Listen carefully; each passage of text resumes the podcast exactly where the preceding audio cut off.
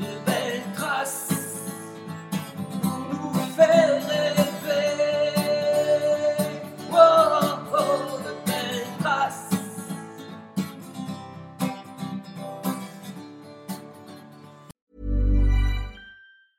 Hiring for your small business? If you're not looking for professionals on LinkedIn, you're looking in the wrong place. That's like looking for your car keys in a fish tank. LinkedIn helps you hire professionals you can't find anywhere else, even those who aren't actively searching for a new job but might be open to the perfect role. In a given month, over 70% of LinkedIn users don't even visit other leading job sites. So start looking in the right place. With LinkedIn, you can hire professionals like a professional. Post your free job on linkedin.com/people slash people today. One size fits all seems like a good idea for clothes until you try them on. Same goes for healthcare. That's why United Healthcare offers flexible, budget friendly coverage for medical, vision, dental, and more. Learn more at uh1.com. One size fits all seemed like a good idea for clothes Nice dress. Uh, it's a it's a t-shirt. until you tried it on. Same goes for your healthcare. That's why United Healthcare offers a variety of flexible, budget friendly coverage for medical, vision, dental, and more. So, whether you're between jobs, coming off a parent's plan, or even missed open enrollment, you can find the plan that fits you best. Find out more about United Healthcare coverage at uh1.com. That's uh1.com. Bonjour à toutes et à tous. Bienvenue dans le podcast Belle Trace. Je suis Flo Masnada, skieuse et passionnée de sport. Choisir, dessiner, laisser ma trace, c'est ce qui m'a guidée pendant des années et je souhaite que cela continue. Alors j'ai pensé qu'à travers ce podcast, je pourrais donner la parole aux grands champions, mes amis, que j'ai eu la chance de côtoyer pendant des années pour qu'ils nous transmettent leurs messages, leurs valeurs, leurs belles traces quoi. Ils nous ont fait vibrer et continuent à provoquer des émotions uniques chez nous. Alors, tendez l'oreille et soyez à l'écoute de leur souffle plein d'énergie positive. Un immense sourire et des yeux pétillants. C'est la première chose qu'on voit en le croisant. Maintenant, il a souvent des petites lunettes, mais elles ne cachent pas sa malice. Il évolue toujours dans le milieu de la boxe et transmet sa passion en commentant avec brio. Bonjour Brahim Asloum Bonjour. et merci vraiment de venir au micro de Beltrace. Bah, merci à vous de m'inviter, c'est toujours un plaisir. Tu, tu, tu me vous vois? Ben, je sais pas si. Non, tu veux me tutoyer, Alors, on va se tutoyer. bah, écoute, ça va super bien. bon, voilà. Et toi? Oui, très bien. Alors, on va revenir sur un souvenir forcément, Ouais. tu sais de quoi je vais te parler, de ton titre à Sydney. Euh, c'est le meilleur souvenir de ta carrière? Ça reste euh, l'eau devant, devant tous les autres, euh, les, les autres émotions que j'ai pu avoir, le, le moment le plus intense pour moi. En plus, j'ai 20 ans, je rêvais les yeux ouverts, je commence la boxe très, très tardivement, en fait, parce qu'à l'âge de 14 ans, Ah oui Donc, je deviens champion olympique à 20 ans. Donc, euh, donc oui, oui, ça a été. euh, mais en fait, j'ai construit mon, mon bout de chemin en ayant, avec un rêve et en ayant les yeux grands ouverts. Et, euh, et en plus, je deviens champion olympique. Donc, c'était fou, quoi.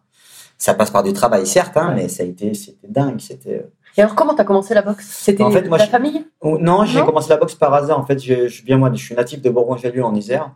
Et en fait, Pas loin de on, chez moi. on a un club, euh, un club ado, un club des jeunes. Et euh, régulièrement, on avait des activités sportives. Et là, il y avait un act- il y avait une réunion de boxe qui se passait dans ma ville natale. Et on nous offre des places de boxe. Et euh, j'y assiste avec un de mes frères aînés. Et je vois un petit jeune de 8 ans qui boxait.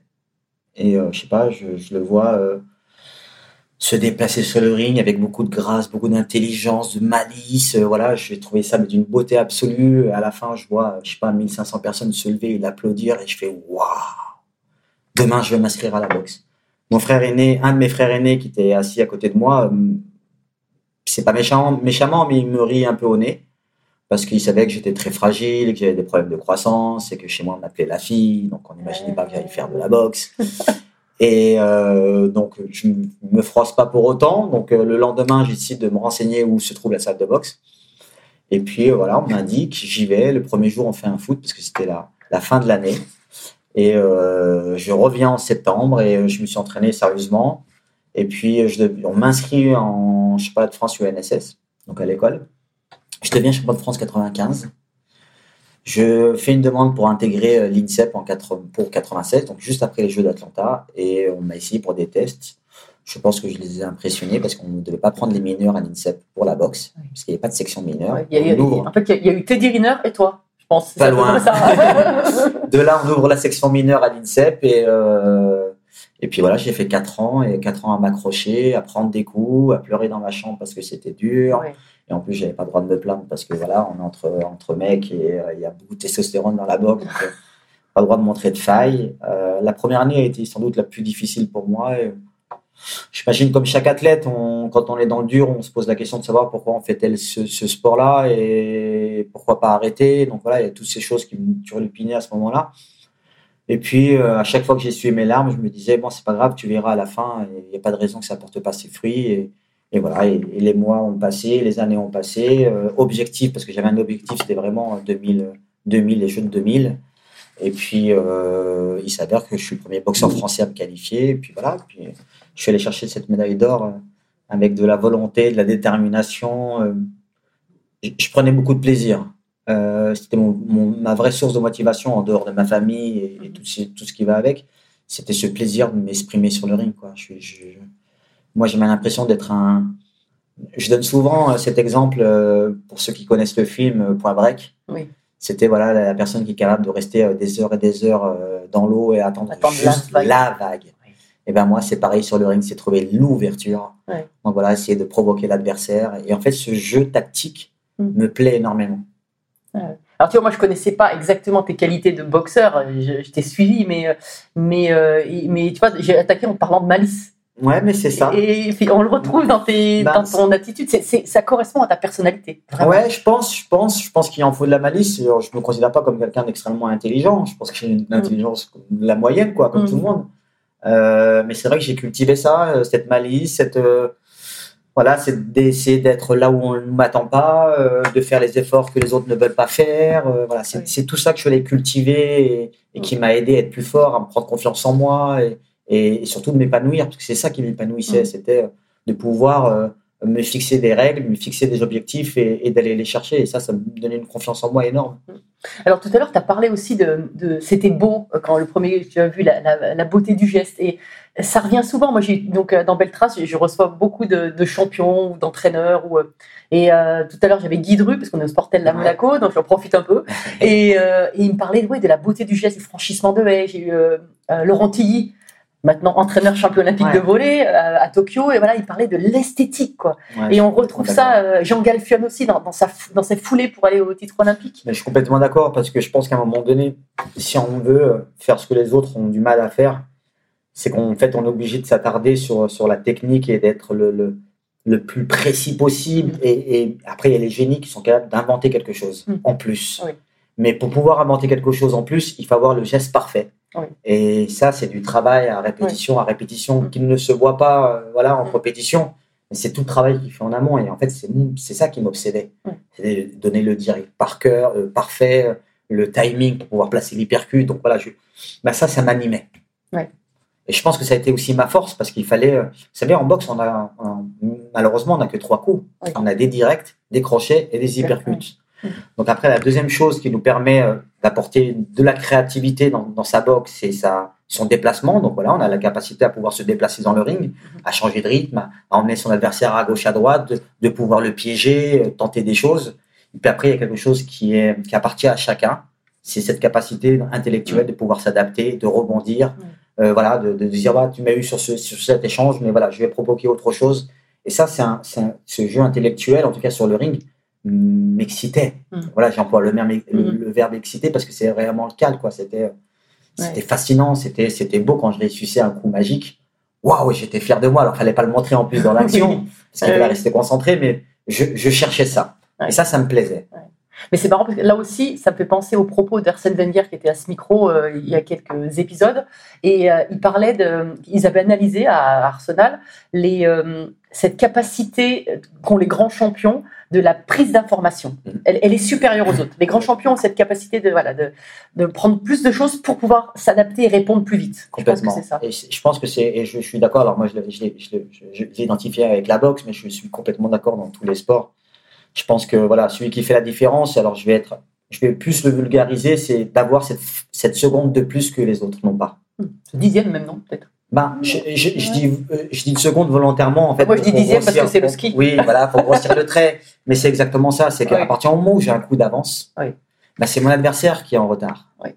Et c'est moi qui peux anticiper. Hmm. Donc euh, voilà, et je le mets dans une situation où lui il doit courir après le score, et moi je suis dans une situation où, qui me permet de laisser le temps, d'anticiper, de l'emmener où je veux. Voilà, à partir du moment où j'ai une seconde, une, une fraction de seconde d'avance, eh ben il n'y a pas de raison que le combat m'échappe.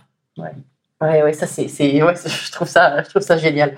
Alors euh, maintenant, je voudrais que tu nous transportes dans, dans, euh, dans le, dans cette dernière journée où tu vas jouer le titre. Mm. Euh, comment, comment tu as abordé le match? Parce que voilà, il y, y a plusieurs combats avant, dans les jours avant, mais, mais finalement, dans quel état d'esprit tu étais avant la finale? Qu'est-ce que, quel est- comment tu t'es préparé? Qu'est-ce que, qu'est-ce que tu faisais? Tu, au niveau de l'échauffement? Enfin voilà, emmène-nous avec toi. Ouais, en fait la, la boxe aux Jeux Olympiques c'est 15 jours, donc c'est 5 combats. Ouais. Euh, et entre le premier et le deuxième combat, il y a eu 5 jours de repos.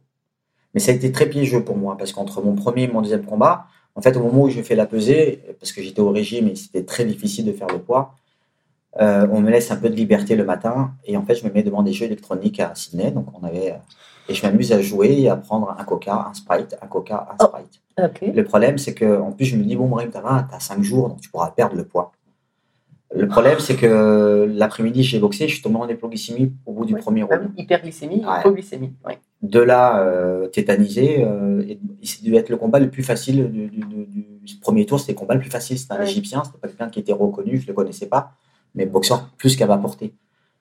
Tétanisé, je me fais secouer par le coach, par Dominique Nato. Et c'est bien parce que, je- sincèrement, si le coach, le coin n'était pas là, je pense que j'aurais regretté toute ma vie parce que le combat aurait pu me filer entre les doigts. Là, on arrive à me remobiliser. Donc, je gagne le combat alors, à l'arraché. Et derrière, en fait, ça a été génial parce qu'on m'a plus laissé manger seul. Donc, on est, j'étais accompagné, mais ça m'a donné de la force, en fait. Parce que dans le village olympique, euh, voilà, je me sentais fort. J'avais, ouais, j'avais Dominique qui restait avec moi. Ah donc, oui. euh, en plus, lui qui a une carrure. Oui. Donc, psychologiquement, ça me faisait du bien. Et euh, donc, je vous passe tous les combats. J'arrive à la finale. En fait, ce que j'ai en mémoire principalement, c'est la nuit de la veille, la veille en fait. Oui. Et en fait, j'arrivais pas à dormir la veille. Et euh, le stress, je n'arrive plus à m'alimenter. faut savoir que la catégorie, la limite maximum, c'était 48 kilos. J'étais à 47 kilos. Donc déjà, j'avais du mal à faire le poids. Et en plus, je me retrouve à 1 kilo en dessous de la limite. Et on m'obligeait à manger, mais je n'arrivais pas à manger. quoi. Ah oui. Le stress, la tension. Ah, on t'obligeait à manger. Alors Ah ouais, que, en fait, dans les sports de combat, c'est souvent l'inverse. Oui, mais, limite. pas- mais euh, comme j'avais le stress, en fait, m'interdisait Ah en oui. fait de m'a coupé l'appétit et la peur sans doute, tout, Ouais, ouais, tout ce qui va avec. Hein. C'est une finale olympique. Et je n'arrivais plus à m'alimenter, donc euh, on me forçait, donc je me forçais à manger des petites choses pour pas Ouais. pour avoir un minimum de force. Donc j'ai euh, la veille et en fait, vous savez, aux Jeux Olympiques, pour ceux qui, qui nous écoutent, euh, tous les jours le village change de, de change de visage parce Mhm. qu'il y a de plus en plus d'athlètes qui finissent leur compétition et, tout doucement le, le- le club, le village olympique devient de plus en plus en fête. Mhm. Mais moi, le problème, c'est que je boxe le dernier jour. Comme les sports co, en fait. hein, Exactement, euh, exactement. Et là, les handballeurs avaient échoué un petit peu Oui. euh, pour ces Jeux de, de Sydney. Et en fait, on était logés côte à côte. Et ce qu'il y a, c'est que leur base arrière, et tous les athlètes français, c'était juste sous ma fenêtre. Ah oui. Et toute la nuit, toute la nuit, je me disais, bon, je descends juste, je vais rigoler avec eux cinq minutes Oui. et je remonte. Oui. Et j'essaie de me convaincre de pas y aller. Et je me dis, ouais, mais si tu perds, ça sera à cause de ça. Alors, ne tente pas le diable. Voilà. Et passé, j'ai passé la nuit à me poser la question si j'allais descendre, juste m'amuser un peu avec eux, mais juste cinq minutes. Oui, oui, parce En que fait, j'avais envie, de en vivre, rond. de ça Ouais, en ouais. plus, quoi. Je les entendais rigoler, il y avait tout le monde. Et moi, j'avais mon- ma finale le lendemain, donc il fallait que je, je sois sérieux. En plus, je mets le chauffage. Alors, t'imagines comment, dans quel état d'esprit je- suis? Je sais que j'ai un kilo de trop, Oui. de moins, je veux dire. Oui. Et au mieux dormir euh, Oui, non. sans chauffage, non, je mets Non, le pour chauffage. transpirer, Ouais. pour perdre de l'eau. Comme- comme Réflexe, euh, exactement, réflexe de, de, de combattant. Donc, euh, euh, j'arrive le jour de la pesée. Donc, je fais le poids, bien évidemment, avec un kilo en dessous. Et puis, euh, je fais ma journée en me baladant, en essayant pas de trop euh, gaspiller d'énergie. Euh, euh, bien évidemment que j'avais des montées et des descentes durant toute la journée. Parce que de temps en temps, quand tu repasses à ton combat, Mm. et ben, d'un coup, tu as une adrénaline, tu as une Mm. montée d'adrénaline qui, qui, qui, est, qui est Et violente. tu, tu combats en fin de journée, en plus? Et ouais, je combattais Ah En, ouais, en fin de journée parce que ça faisait 4 heures du matin ici en France. Donc voilà, il fallait gérer ça dans la journée, ce qui n'était pas évident. Et puis après, euh, ça a été génial parce qu'en fait, j'ai eu toute l'équipe de France qui m'a un peu entouré et chacun a pris le relais. Ouais. Donc voilà, ça a été très réconfortant. Et on m'a accompagné, on est tous partis en même temps dans le bus jusqu'à cette finale olympique. Et puis euh, voilà, cette finale, il s'avère que cet adversaire espagnol, je l'avais rencontré quelques mois avant au tournoi de qualif pour les Jeux. On me fait perdre 9-0 devant ce garçon, injustement. Ouais. On va pas revenir dessus. Non, ouais. Mais j'avais une revanche à prendre. Je savais que c'était un boxeur à ma portée. Euh, Je, je savais que pendant ce tournoi de qualif, on m'a pas avantagé. Et puis là, je me suis dit, bon, allez, euh, tu vas le prendre correctement ce combat et tu vas pas lui laisser la place. Mm. Et puis voilà, je prends round par round. J'avais une stratégie que je m'étais fixée. Euh, Je savais que j'avais pas le droit à l'erreur. Je ne voulais pas, je voulais pas en faire. Je savais que à ce niveau-là, chaque erreur est, est- est sanctionnée euh, directement. Quoi. Et puis, euh, j'arrive jusque au fur et à mesure des rounds et j'arrive à la dernière reprise. Je sais que je suis devant. J'ai plus de 10 points d'avance. Quoi. Je sais pas. À ce moment-là, j'ai peut-être 5, 5 points d'avance ou 6 points d'avance. Ouais. Mon adversaire est en retard, donc lui, on sait il- qu'il va se jeter. Voilà. Donc la seule chose que j'ai à faire, c'est de le contrer et de me déplacer, le contrer et de me déplacer. Et plus les secondes avancent, et plus je sais que je suis proche de mon titre olympique. Et là, dans ta tête, Ben là, en fait, c'était la bouteille euh, de champagne que tu remues pendant euh, Ouais. des, des, des, des- c'est- elles minutes sont longues les minutes. dernières secondes. Elles sont très longues. Eh oui. Et puis au moment où j'entends le gong, eh ben, on le voit dans mon expression Oui. parce que je crie Oui. de joie, de, de, de force. Et parce que voilà, c'est c'est d'un coup euh, ce, ce bouchon qui explose et, euh, et, et voilà, ce- cette victoire qui, se, qui, qui, qui, qui est devant moi et je suis champion olympique de boxe. J'ai mis quand même trois mois de réaliser réellement Oui. que j'étais champion olympique de boxe, mais sur le moment, j'ai conscience que je gagne le tournoi le plus important de ma vie. Oui. Oui. Et euh, donc voilà, puis j'enlace mon entraîneur, euh, j'ai le drapeau français euh, autour de moi. C'était le moment le plus magique, le plus intense, le plus fort que j'ai pu vivre Ouais. dans ma carrière. Et là, ça- là aussi, ça me met des frissons. Ouais, C'était dingue parce qu'en fait, j'étais dans un état d'esprit où j'étais prêt. Alors, c'est con de dire ça avec du recul parce qu'aujourd'hui, j'ai 42 ans et, et je suis papa. Mais sur le moment, quand j'ai 20 ans, j'étais prêt à mourir cliniquement. Ah Parce oui. qu'en fait, j'acceptais de perdre, mais il fallait me tuer. Mais c'est Mm. c'est dur de parler comme ça de son sport, mais, mais parce qu'au départ, je, voyais, je, je, je ne voulais, je voulais pas voir plus loin que mon bout de mon nez. quoi. C'était, Mm. euh, je misais toute ma vie sur cette échéance. Mm. Et je, je misais même la suite de ma carrière sur une médaille ou pas. Oui. C'est que je ne pouvais pas imaginer de passer professionnel si je n'avais pas une médaille. Et en plus, je voulais passer dans les meilleures conditions.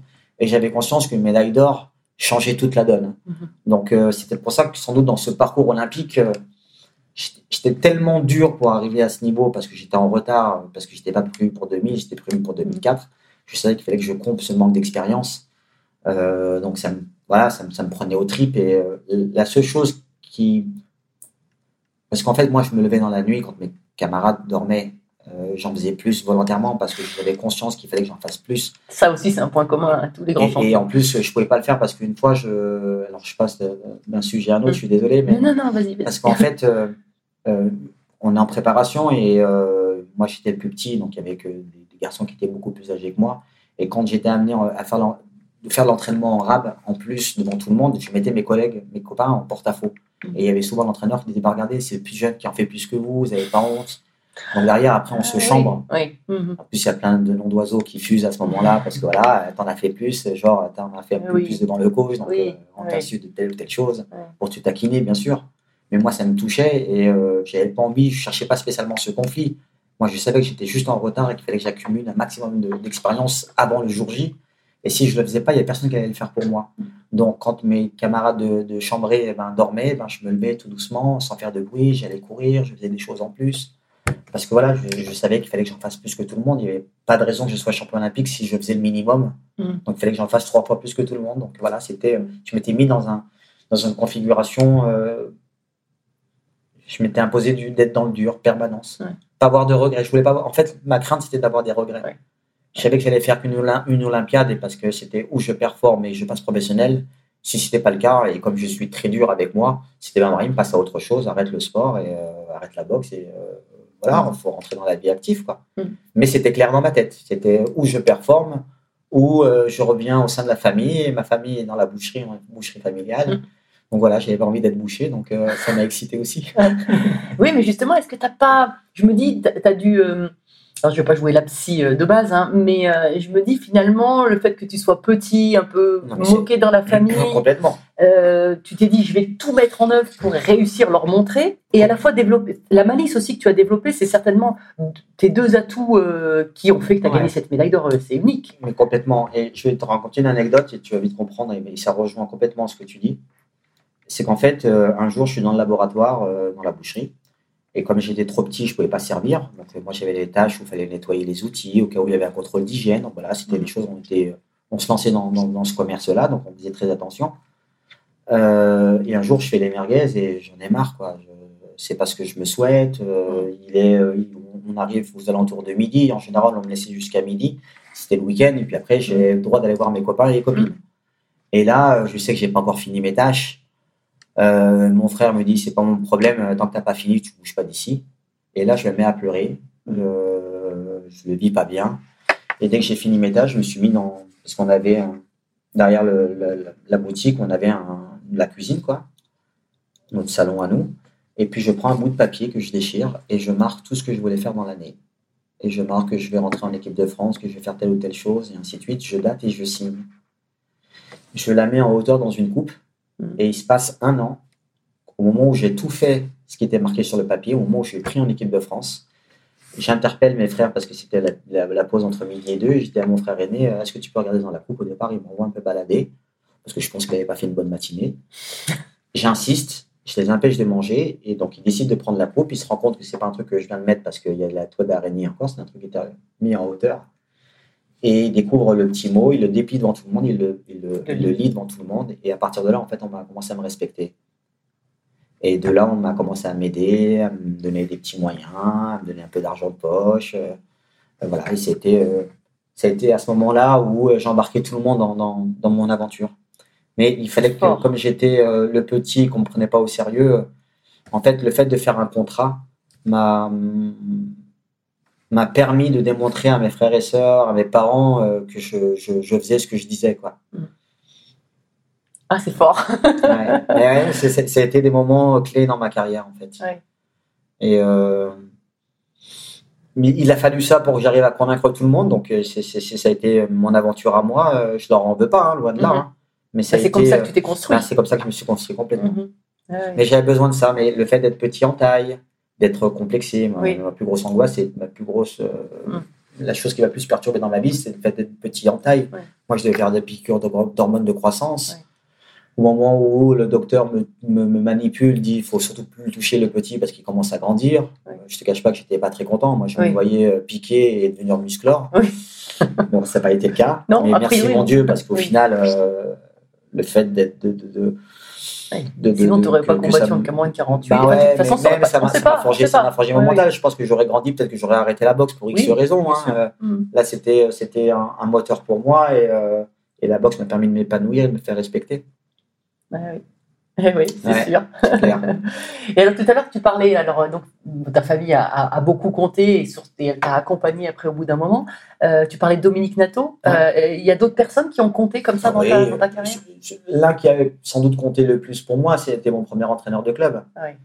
Parce que je pars du principe que c'est grâce à lui que j'ai continué la boxe. Mhm. Parce que je pense qu'on ne m'aurait pas On se les bonnes tous, choses. on se souvient tous du Ben, premier entraîneur de club, je crois. Moi, je, je- je me connais tellement et mon caractère, c'est que si ça m'avait pas plu à- dès le départ, en fait, j'aurais pas continué.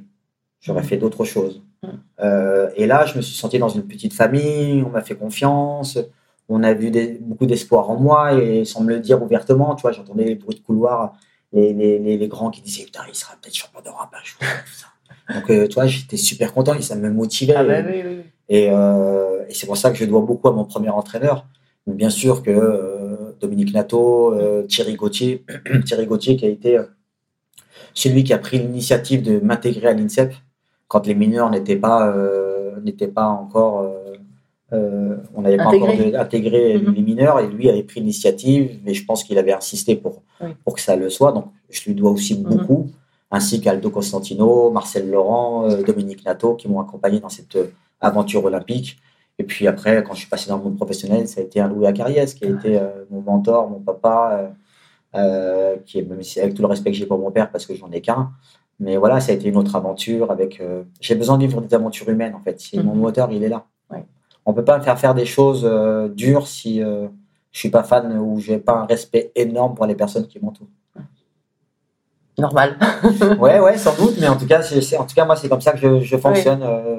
Mm. Il pouvait me dire de sauter, j'aurais sauté parce que je savais que j'avais une, une vraie confiance en lui et, et je pense que c'était réciproque aussi. Mm. Et j'avais besoin de sentir ça autour de moi. Quoi. Et cette intégration à l'INSEP, tu as, euh, il y a d'autres champions qui t'ont inspiré, avec qui tu as créé des liens? Ben, L'INSEP, je moi- rappelle, moi, la- ceux qui ne savent pas, c'est l'Institut du national Ouais, du sport français. c'est un campus olympique. Voilà, C'est euh, là un on campus a olympique euh, français, ouais. Oui. tous les athlètes français, euh, toute la nouvelle génération, euh, tous les Mm. grands athlètes sont à l'INSEP. Donc, euh, euh, moi, quand j'arrive à l'INSEP, euh, je me rends compte qu'il y a Jean Gaffol qui s'entraîne, et je le regarde s'entraîner. euh, Mm. J'ai tous ces champions que je côtoie au self, à la cafétéria. Waouh, quoi. Euh, donc, oui, ils m'ont inspiré d'une certaine manière. Mm. Euh, parce qu'à chaque fois, je, je lisais leurs résultats et moi aussi, j'avais envie Oui. qu'on- j'avais envie qu'on me cite et qu'on me dise bah voilà, Et t'as pas osé aller leur parler à, à- si, si, si, quand même. parce que Oui. je suis, je suis pas quelqu'un qui est timide, Mm. réservé certes, mais pas timide. Oui. Et puis, euh, quand j'avais l'opportunité, mais euh, je l'ai pas fait la première année sans doute. La première année, je me Oui. suis fait tout petit. Et puis, au fur et à mesure, euh, ben, quand j'ai pris euh, voilà, mes repères et qu'on commençait à me connaître, voilà, je, je, je me permettais de poser des questions. Mais j'aimais bien aller voir les, les sports s'entraîner. En fait, euh, parfois, euh, quand on n'a rien à faire à l'INSEP, euh, ben, c'était où tu restais dans ta chambre, Oui. où tu allais voir les athlètes s'entraîner. Moi, ça me plaisait d'aller les voir, de voir comment ils étaient minutieux, pourquoi ils faisaient telle ou telle chose. Donc, je pouvais y rester des heures à les regarder. Et je pense que ça m'a beaucoup aidé parce que je suis très visuel, en fait. Ouais. Et plutôt les sports de combat ou alors euh, tous les sports? Non, tous les sports. Alors, c'est vrai qu'entre sports de combat, on, on a un lien qui est, qui est plus fort parce que voilà, on, on, on a les mêmes difficultés, euh, le poids, euh, la dureté de nos entraînements, la violence des combats par moment. Donc, oui, il y a, il y a quelque chose qui se fait assez naturellement entre judoka, lutteur, karatéka, voilà, tous les sports de, de contact. Mais euh, j'allais beaucoup euh, observer les autres sports parce que, mais surtout l'athlète, par exemple. Tu vois, j'ai encore dans mon souvenir, en mémoire, je, je voyais Jean Galfione, pourtant il sort de 96, 96. et je le vois tout seul sur la piste euh, d'athlée, et là, il faire ses pas, et faire doucement, et mesurer, et recommencer, et recommencer, et recommencer. Et j'étais impressionné, en fait, comme je comprenais pas toute la discipline encore, Mm. mais j'étais impressionné de, du, du- du travail qui, qui, qui se, qui se, qui s'imposait pour pouvoir aller chercher cette perfection, cette perfection. Mm. Moi, je ne le voyais pas, ce détail, Oui, mais oui. lui, il le voyait, bien sûr. quoi. Mm. Donc euh, ça, j'étais fasciné. Donc j'ai essayé de comprendre euh, et de le faire euh, à ma manière dans mon sport. Toi, tu es devenu champion olympique aussi quatre ans après. Ouais. Voilà. Mais comme quoi, ils m'ont inspiré. Oui. J'avais envie de les imiter. Et alors, comment ce petit euh, bergalien, on dit? Ouais, Hein, bergalien. petit c'est bergalien.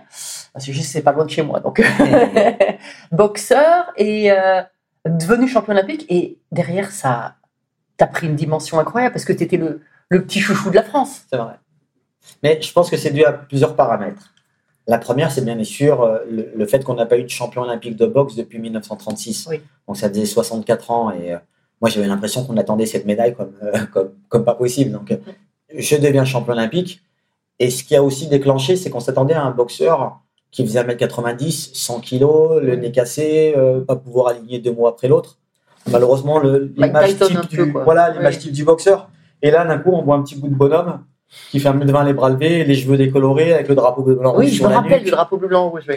Et euh, avec un discours assez frais, sans doute aussi, parce qu'il n'y avait pas de calcul chez moi, 20 ans. euh, tu, un tu bébé, arrives en conférence de presse et tu as dit appelez-moi euh, Spielberg, c'est ça Tu t'en souviens Oui, je m'en souviens. Bien sûr. parce que j'essaie de l'expliquer en réalité parce que c'était même c'est comme ça que je me suis construit en fait parce que je vois les Jeux Olympiques d'Atlanta à la télévision et je me dis dans 4 ans je vais être là et en fait je me suis construit mon film au fur et à mesure et c'est pour ça que quand j'arrive en conférence de presse à Sydney et là je crie et je dis appelez-moi Spielberg en fait je me suis pris euh, pour un réalisateur qui a fait son film et qui a fait un, un, un- un Qui a joué son propre rôle et voilà. Ah exactement Ah ouais. mais, et, et c'est pour la simple et unique raison que j'ai dit appelle-moi Spielberg, parce que je me suis pris pour Spielberg à ce moment-là. Ah J'ai monté mon film tout seul et j'y ai cru. Et, et en plus, il fait un carton au box office. Au box, au Ah bah box oui, office, quoi. numéro un, médaille d'or. Exactement. Ouais, ouais, Donc, euh, ouais, c'est vrai. Ah c'est génial. Et tu vois, ce qui est Et, bizarre. et- et après, tu es devenu, acteur aussi, et- finalement, et puis j'ai quelques fait années un film après. qui s'appelle Victor Young Perez, exactement.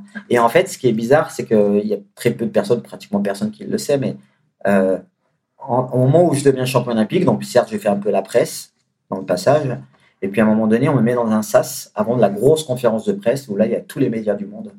Et c'est vrai que je me retrouve un peu seul là et j'ai un coup de panique. Et euh, parce que c'est ma première grosse conférence de presse. euh, et je me dis, bon, Brahim, et en fait, il y a une phrase qui m'a beaucoup aidé, c'était Brahim, reste toi-même. N'invente rien, mon pote. Après, on t'aime ou on t'aime pas, mais reste comme tu es naturel. Ouais. Et en fait, c'est pour ça que quand je suis rentré spontanément et j'ai commencé à crier et à sauter, à bondir en disant, appelez-moi Spielberg, appelez-moi Spielberg. Ouais. Et voilà. C'était la joie à l'état pur aussi. Exactement. Et je pense que c'est ce qui a plu aussi et euh, qui a joué en ma faveur au final. Eh oui, Eh oui, oui, c'est- tellement important. C'est tellement important d'être Bah, vrai. Vous savez, ce qu'on me dit encore aujourd'hui, pourtant j'ai été quatre fois champion d'Europe euh, et Mm. champion du monde, mais on me parle rarement de ces titres-là. Oui. On me parle tous de ma médaille d'or olympique. Non, Comme quoi, ça reste gravé, c'est des émotions qui sont, qui sont tellement fortes. Mm. Les, les gens ont l'impression que c'était hier, quoi. Et pourtant, il y a 21 ans qui viennent de s'écouler. Et c'est ça qui est magique. Et je, je remercie le bon Dieu tous les jours euh, de vivre ça euh, tous les jours où on me fait un petit clin d'œil, un, un petit geste, un merci, un bravo. euh, c'est euh, c'est la plus belle des récompenses pour un athlète. Je vois que t'as les yeux qui brillent là et, et, euh, c'est bon, voilà. Je sais que tu y penses, tu repenses, tu le revis. Ce sont des émotions uniques. Ouais, ouais. Et qui nous appartiennent, en fait. Mm. Ouais, ouais, c'est clair. En fait, qui nous appartiennent, mais qui appartiennent à tout le monde. Et c'est ça qui est fort. C'est que j'ai pas besoin de l'expliquer. Mm. C'est quelque chose qu'on a partagé avec, euh, entre moi et les Français. Oui, et comme tu as dit, tu as mis plus de trois mois à, à Ouais. peut-être réaliser et on réalise dans le regard des autres. Exactement. Quand tu veux rentrer chez toi, quand tu as partagé, c'est Ouais. parce que ça a été, ça a été Ah, une- les, premiers mois, je, incroyable. les premiers mois, je pouvais plus marcher dans la rue seul. Eh oui. Ah oui, Au moins une année où on m'avait mis euh, des gardes du corps, entre guillemets, en tout cas des gens qui m'accompagnaient euh, tous les jours. Mais parce que il y avait des émeutes, quoi. C'était- Et en plus, t'es pas préparé à ça. T'es vraiment pas préparé à ça. Et Oui. pourtant, je suis un boxeur et Mm. On peut se défendre. Mais Mm. quand tu as 40, 50 personnes qui te sautent dessus, euh, tu, tu prends une, une- une vague et Ouais, tu ouais. sais pas comment la maîtriser. Donc, au moi, pendant un an, ça m'a beaucoup perturbé. Ouais. Et après, au bout d'un an, je me dis, bon, Marie, m'arrête, euh, parce que je savais pas pourquoi les gens étaient autour de moi. Mm. Et puis, à un moment donné, je me dis, bon, euh, marche comme tu as toujours fait, au feeling. et Et tu, tu aurais pu perdre pied. Hein. Ouais. Ouais, ça c'est sûr. Et c'est pour ça que j'ai un respect pour tous ceux qui réussissent et qui restent humbles. Mhm. Parce que c'est pas aussi facile qu'on peut l'imaginer. Mhm. C'est le regard des gens qui change. Tout change en fait autour de toi. C'est pas toi qui change. Oui. Après, parfois, on t'oblige un peu à changer. Je dis pas que j'ai été parfait les premières années. Je pense que j'étais sur un nuage et que voilà, j'en ai joué, que ça me faisait du bien, que c'était tellement plaisant. Euh, Peut-être la seule chance que j'avais, c'est que comme je fais de la boxe et qu'à chaque fois, il fallait que j'aille à l'entraînement et que je prenais des coups, ça me remettait un peu les pieds sur terre. C'est clair. Ouais. Alors, tu es resté dans le milieu de la boxe parce que c'est le Ouais. milieu que tu, euh, tu aimes. Tu as été promoteur, tu as, fait, tu as essayé de faire plein de choses. Euh, pourquoi? Parce que sais, même si tu as été, on a dit, tu as été acteur, Ouais, oui, euh, aujourd'hui tu es aussi commentateur pour France Télé, tu as commenté pour Canal, tu as, fait pas mal de choses hein, dans tous les sens. C'est c'est parce que c'est toujours ta passion. Oui, c'est ma passion, c'est mon ADN. Chez moi, dans ma religion, on n'a pas le droit de se faire tatouer. Et pourtant, j'ai fait Ah, les anneaux olympiques Ah euh, oui. au niveau de mon poignet. Donc, Oui. euh, c'est quelque chose qui est en moi. C'est, c'est, euh, j'ai vu quelque chose qui est hors norme. Et la seule chose que je souhaite, c'est à, tout, à, à tous ceux qui veulent pratiquer la, la boxe, euh, c'est de les encourager, c'est de les mettre dans les meilleures dispositions. Donc, euh, j'essaie de rendre à la boxe ce qu'elle m'a donné. Donc, voilà, à travers mes actions, à travers mes positions. euh, de défendre mon sport, d'essayer de l'aider à grandir, à, à gommer ses imperfections. C'est quelque chose que je fais naturellement parce que parce que j'ai je suis champion olympique et euh, j'ai le devoir de le faire en fait. Ouais. C'est pas un- je le prends pas comme un devoir et une contrainte. C'est normal que les de olympiques rendre t'a c'est à nous de le faire. Oui. On ne peut pas trouver d'excuses. On est privilégié par cette notoriété, parce que ça nous a apporté. Donc, euh, la moindre des choses, c'est de, de jouer un rôle euh, dans notre sport. Je dis pas que ceux qui ne le font pas ont tort. Mhm. C'est que, voilà, euh, aujourd'hui, moi, c'est quelque chose qui me tient à cœur. Je sais ce que la boxe m'a permis, ce que m'a apporté, pour, qui m'a permis de grandir et m'épanouir. Donc, je me dis, si je peux aider d'autres au monde de cette manière, eh ben, c'est à moi de le faire, et voilà, à travers plein, plein, plein d'actions. Et Mais, justement, qu'est-ce que tu dirais au petit môme qui veut démarrer la boxe ou qui, a- voilà, qui, a, qui, a, qui a rêvé devant, euh, devant, euh, devant, enfin, Ouais, devant toi, même, non, mais même devant, Rio, devant, Rio, Estelle, oui. Tony, euh, Voilà, ou, oui. Mm. ou- ou les dernières Olympiades, c'est euh, déjà de, de- de prendre du plaisir, je- parce que je pense que ce qui t'arrive, arrivera, ce qui permet de, de dépasser toutes les frontières et, et faire des choses hors normes, c'est le plaisir. Mm. C'est pas l'argent. De, de toute manière, un- un- au début, on choisit pas un sport pour l'argent, on le choisit parce qu'on aime ça. Après, je pense qu'il faut le cultiver, cet amour pour ce sport. Et, et pas être pas pollué par tout ce qu'il y a autour. Moi, à un moment donné, en équipe de France, quand on parlait d'argent, c'était pas ma préoccupation, l'argent. Ouais. Moi, d'abord, c'était d'être champion olympique, parce que c'était mon objectif premier. Et je savais qu'en étant champion olympique, le reste allait venir. Et je voulais pas être perturbé par ça. Et pourtant, il y avait euh, Mm. plein de collègues, collègues euh, en équipe euh, qui, où c'était leur priorité. Moi, je me l'interdisais.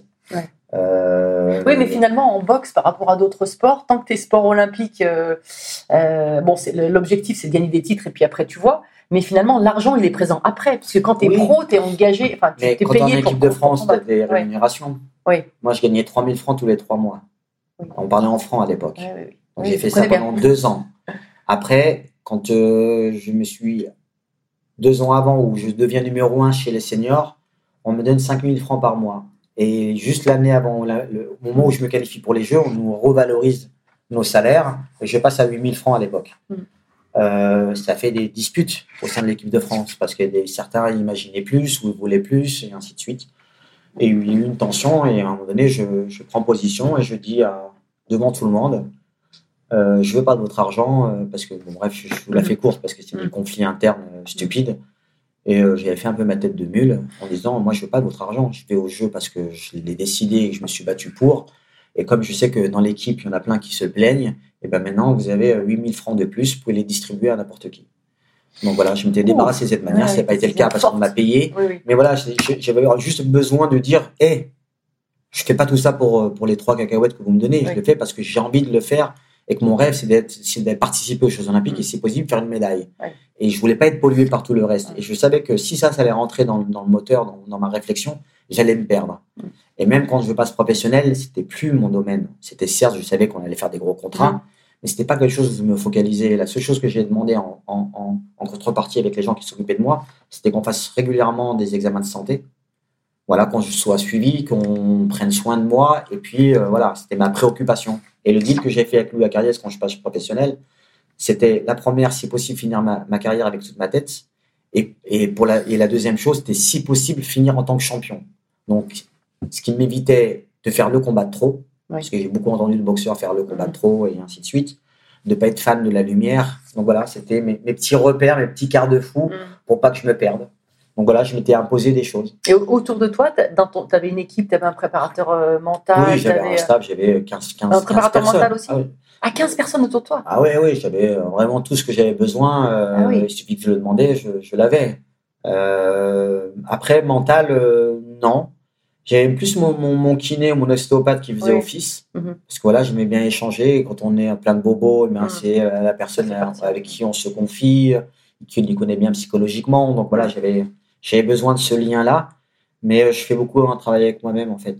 Je, et je pense que Louis Acarias a été euh, dans le monde professionnel, hein, parce que chez les amateurs, euh, je me suis construit plus ou moins seul, même si on m'a aidé avec, avec, euh, avec tous les grands de l'équipe de France. Et ça a été un support. Hein, Mhm. euh, Bien sûr. Je l'ai fait certes seul, mais en réalité, j'avais, j'avais du monde quand, quand j'en avais besoin, que je pouvais me confier. Mais euh, le plus gros du travail, j'avais besoin de le faire seul. En fait, j'avais besoin de pas me mentir. Et euh, j'ai beaucoup fait de feedback en fait dans ma tête, euh, mais à partir très loin hein, euh, de mes parents, pourquoi ils sont venus en France, à quel âge ils sont venus, comment ils les ont éduqués, comment ils les ont construits. Ouais. En fait, il fallait que je reprenne à chaque fois tout à zéro pour savoir si j'étais toujours dans, sur la même ligne que je m'étais fixé, Ah. si j'avais dévié, est-ce que c'était logique et pourquoi je l'avais fait? Est-ce qu'il fallait que je me recentral- recentralise un peu les choses? Donc voilà, j'avais besoin de faire ce travail avec moi-même et je pense que dans ma carrière, je l'ai fait quatre ou cinq fois, mais à des moments clés où il fallait que je prenne des vraies, dispo- des, des vraies réflexions, où il fallait que je prenne des décisions, euh, euh, même à un moment donné où, après mon titre de champion olympique, je me suis posé la question de savoir si je devais continuer la boxe ou pas. Ouais. Euh, Ah oui, voilà, le Graal. Est-ce que tu allais avoir, être capable de continuer à t'investir autant? Ouais, et surtout dans quelles conditions? Est-ce que Oui. je, je, je, je- En fait, l'être humain cherche toujours la facilité de base. Ouais. L'être humain de base. Ouais. Et euh, moi, c'est un sport où on a, il peut y avoir des séquelles. Et je savais que j'avais pas le droit de jouer à ce sport. Ouais.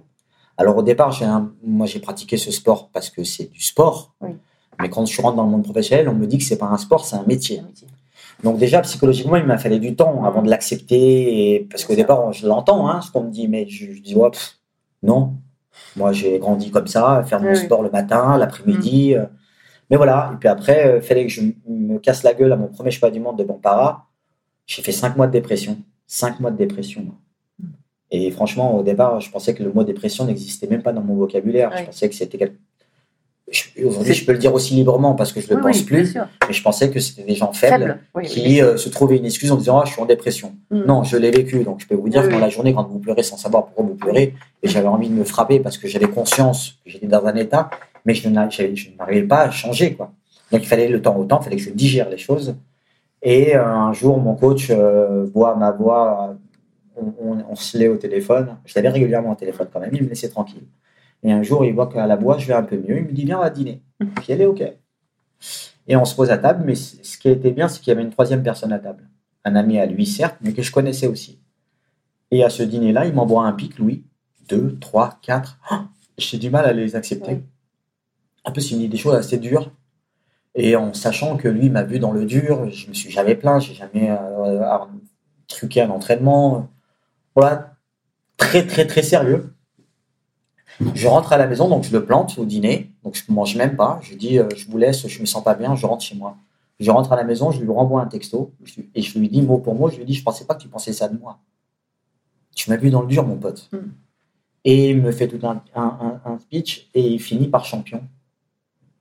Et moi, j'ai toujours besoin un peu de 2-3 jours de recul. Mm. Il se passe 2-3 jours, je réfléchis, je reprends mon téléphone et je dis mot pour mot ce que je vais vous dire à Louis Acariès. Je lui dis c'est bon, je suis prêt.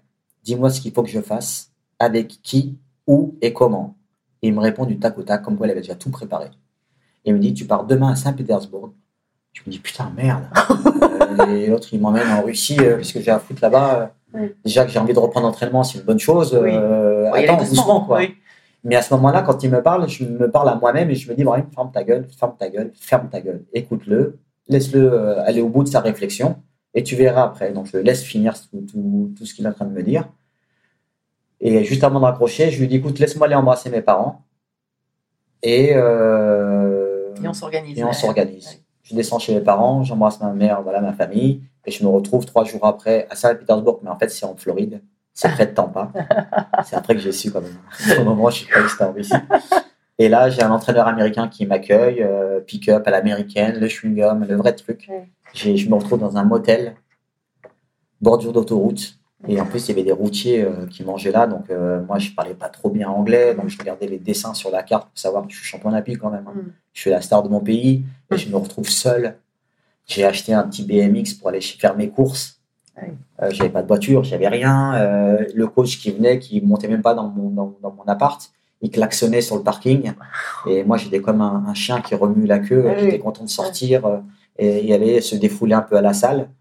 Et puis, euh, tous les jours, je me suis parlé. Tous les jours, je me disais, mais qu'est-ce que je fous là? Où est-ce que j'ai merdé? Donc, j'ai refait un gros travail sur Mm. moi-même, de réflexion, Tout seul. tout seul.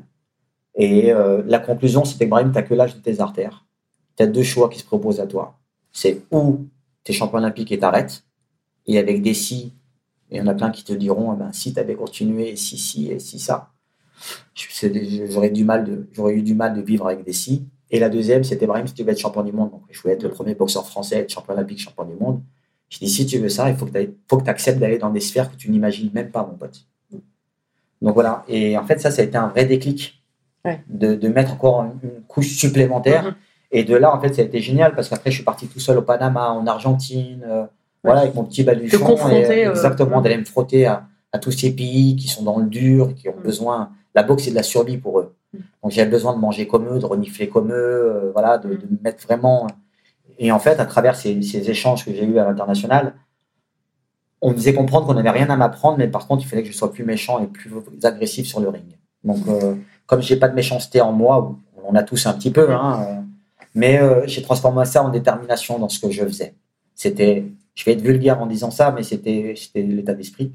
C'était de façon où on t'arrache la tête ou c'est toi qui leur arrache la tête. Il n'y a pas de juste milieu. Quand tu comprends que les pays étrangers, Panaméa, Panaméens, Vénézuéliens, Argentine, euh, Mexicains, quand tu comprends que eux boxent pour nourrir une famille, mais pas leur famille euh, madame et enfant. C'est madame, enfant, grands-parents, euh, oncles, tantes. Mm. Et eux, un combat leur permet de gérer une année. Quand nous, on est dans un autre cas de figure en France et en Europe. Nous, on boxe plus pour se faire plaisir, pour la Oui. lumière. Ok, on a un peu d'argent, mais on n'est pas dans de la survie. Et en fait, il fallait que je découvre ça pour accepter d'aller dans, dans des sphères différentes. Mais ça malheureusement, il fallait que j'échoue, il fallait que je vive ça pour. C'est là où j'ai appris le plus, c'est quand j'ai perdu mes deux championnats du monde. Oui, mais c'est souvent J'ai moins appris pour les autres parce que quand tu gagnes, c'est juste normal parce que tu t'es entraîné, tu es Mhm. le meilleur. Par contre, quand tu perds, tu te dis où est-ce que j'ai merdé? Mhm. Et là, tu te remets tout en cause. J'ai même remis mon titre de champion olympique en, en- en- en cause. Mais ça se trouve, je suis pas aussi bon qu'on me le dit. Et peut-être qu'on me caresse en sens du poil parce que ça faisait euh, 64 ans qu'on n'a pas eu de champion olympique. Toi, j'étais très, très, très clair, très honnête avec moi-même. J'avais besoin. Parce que si je faisais pas ce travail-là, il n'y avait personne qui allait le faire pour moi. À partir du moment où c'était très clair et, et j'étais conforté dans ma réflexion, derrière, j'ai accepté d'aller dans d'autres sphères et, Ouais. et de me faire encore trois fois plus mal. Quoi. Et alors justement, qu'est-ce que tu, euh, est-ce que tu changerais quelque chose? Non, non, parce que j'aurais pas été champion du monde sans doute. Et euh, surtout, je ne serais pas l'homme que je suis aujourd'hui. Donc, il fallait que je vive ça aussi. Ça faisait partie de mon apprentissage. C'est peut-être pour ça aussi que j'ai savouré mon titre de champion du monde, parce qu'il fallait que je me, je me, me casse la gueule à deux reprises, euh, euh, que j'ai douté. Et voilà, quoi. De toute façon, ça aurait été trop facile, euh, ça aurait été moins savoureux. Ouais. Et bizarrement, j'ai eu plus de respect encore quand je me suis cassé la gueule deux fois que quand j'ai gagné. Oui, oui. Parce oui. que les gens m'aimaient, certes, mais on a, on a envie de voir ce que j'avais dans les tripes. Quoi. Donc, euh, pour ça, il ben, fallait, fallait euh, se casser un peu les dents. Eh oui. Eh oui, on aime, on aime Et- ça, on aime voir. les- ça, ça reste quand même le moteur. Ouais. Ça reste le moteur. Ah, c'est trop, c'est trop fort. Et est-ce que tu as, mais tout à l'heure tu, as un peu répondu, est-ce que tu as une devise dans la vie? Ne jamais avoir de regrets. Je crois que c'est, ma plus grosse devise. Après, j'en ai plein d'autres parce qu'il y a, il y a plein de phrases qui vont venir dans ma tête, mais euh, c'est de pas avoir de regrets. Quoi. C'est où je fais quelque chose et je le fais bien, il faut pas le faire. Ouais, à fond. En fait, je sais pas jouer à moitié. Je sais pas faire les choses à moitié. Mm. Tu vois, je- même pour un jeu basique, si j'ai pas une chance de gagner, je préfère parfois pas jouer. C'est con, Ouais. mais euh, et quand je m'y mets, ben je veux être le meilleur, donc euh, je vais travailler en conséquence. Je- Par contre, je regarde pas les autres. Ouais. Je, je mets des œillères et j'essaie d'en faire plus. Et, et à chaque fois que je vais faire quelque chose, je me dis peut-être que mon adversaire ne le fait pas. Donc voilà, tout ce que je vais pouvoir faire que les autres ne font pas, ben, c'est ce qui fera que derrière, ben, j'ai des petites choses en plus que les autres n'auront pas à ce moment-là. Et aujourd'hui, tu fais quoi? Aujourd'hui, je suis directeur général du Levallois Sporting Club, donc c'est le premier omnisport de France, avec 17 000 adhérents, plus de 130 ou 140 sports à gérer. Euh, ouais, c'est génial, Ah, ça je- plaît. ça m'épanouit. euh. Oui. Ben, j'ai la chance euh, de sortir du cadre de la boxe, Oui. donc je connais certes le sport en tant qu'athlète. J'ai appris à connaître l'environnement du sport et, ses contraintes. Et là, de le gérer, de m'intéresser à d'autres disciplines, c'est génial. Je prends un kiff absolu. Je reste toujours dans l'événementiel parce que c'est aussi quelque chose que j'ai appris à faire euh, dans la carrière de promoteur. Mais là, de le mettre au service d'autres disciplines, euh, c'est top.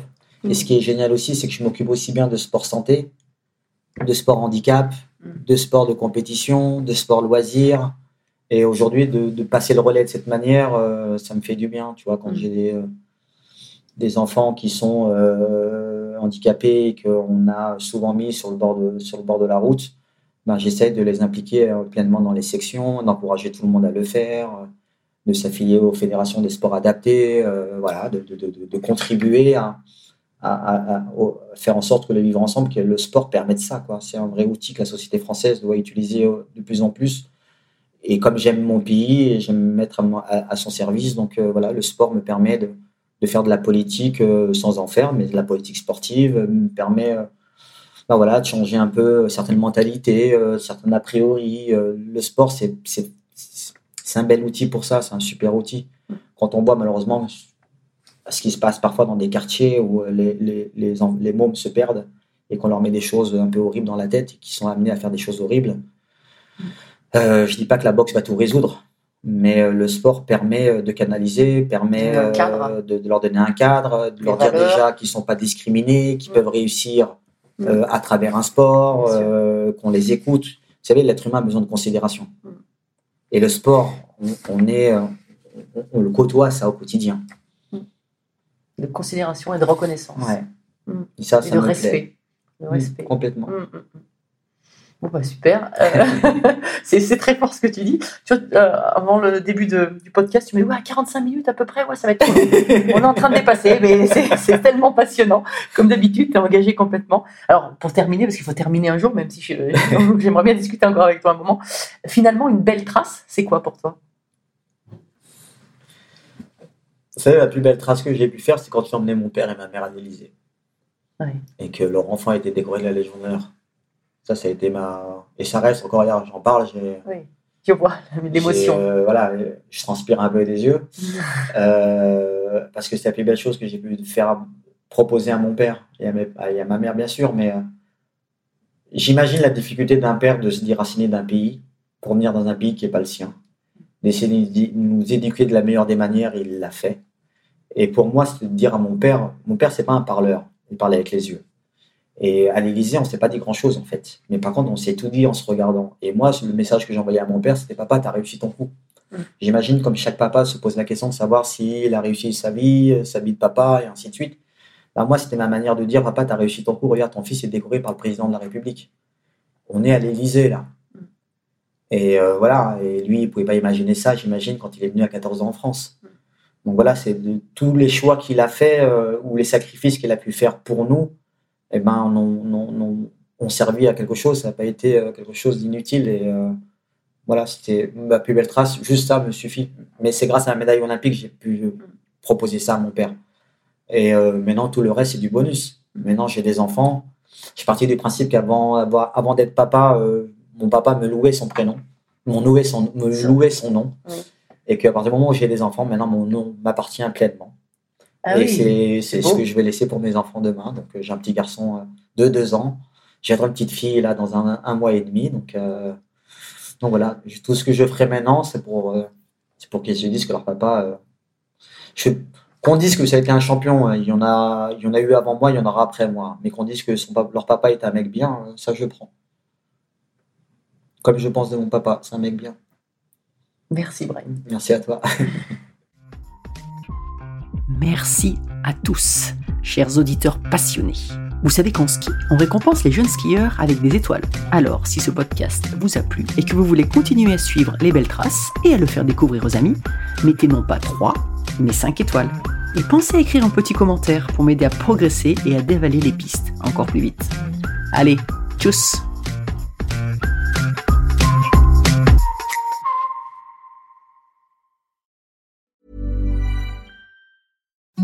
Imagine the softest sheets you've ever felt. Now imagine them getting even softer over time. That's what you'll feel with Bowl and Branch's organic cotton sheets. In a recent customer survey, 96% replied that Bowl and Branch sheets get softer with every wash. Start getting your best night's sleep in these sheets that get softer and softer for years to come. Try their sheets with a 30-night guarantee. Plus, get 15% off your first order at bowlandbranch.com. Code BUTTERY. Exclusions apply. See site for details.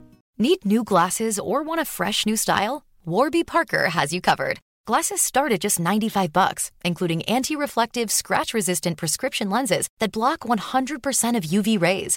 Every frame's designed in-house with a huge selection of styles for every face shape. And with Warby Parker's free home try-on program, you can order 5 pairs to try at home for free. Shipping is free both ways too. Go to warbyparker.com slash covered to try 5 pairs of frames at home for free. warbyparker.com slash covered. Mom deserves the best, and there's no better place to shop for Mother's Day than Whole Foods Market. They're your destination for unbeatable savings, from premium gifts to show-stopping flowers and irresistible desserts. Start by saving 33% with Prime on all body care and candles. Then get a 15-stem bunch of tulips for just $9.99 each with Prime. Round out Mom's menu with festive rosé, irresistible berry chantilly cake, and more special treats. Come celebrate Mother's Day at Whole Foods Market.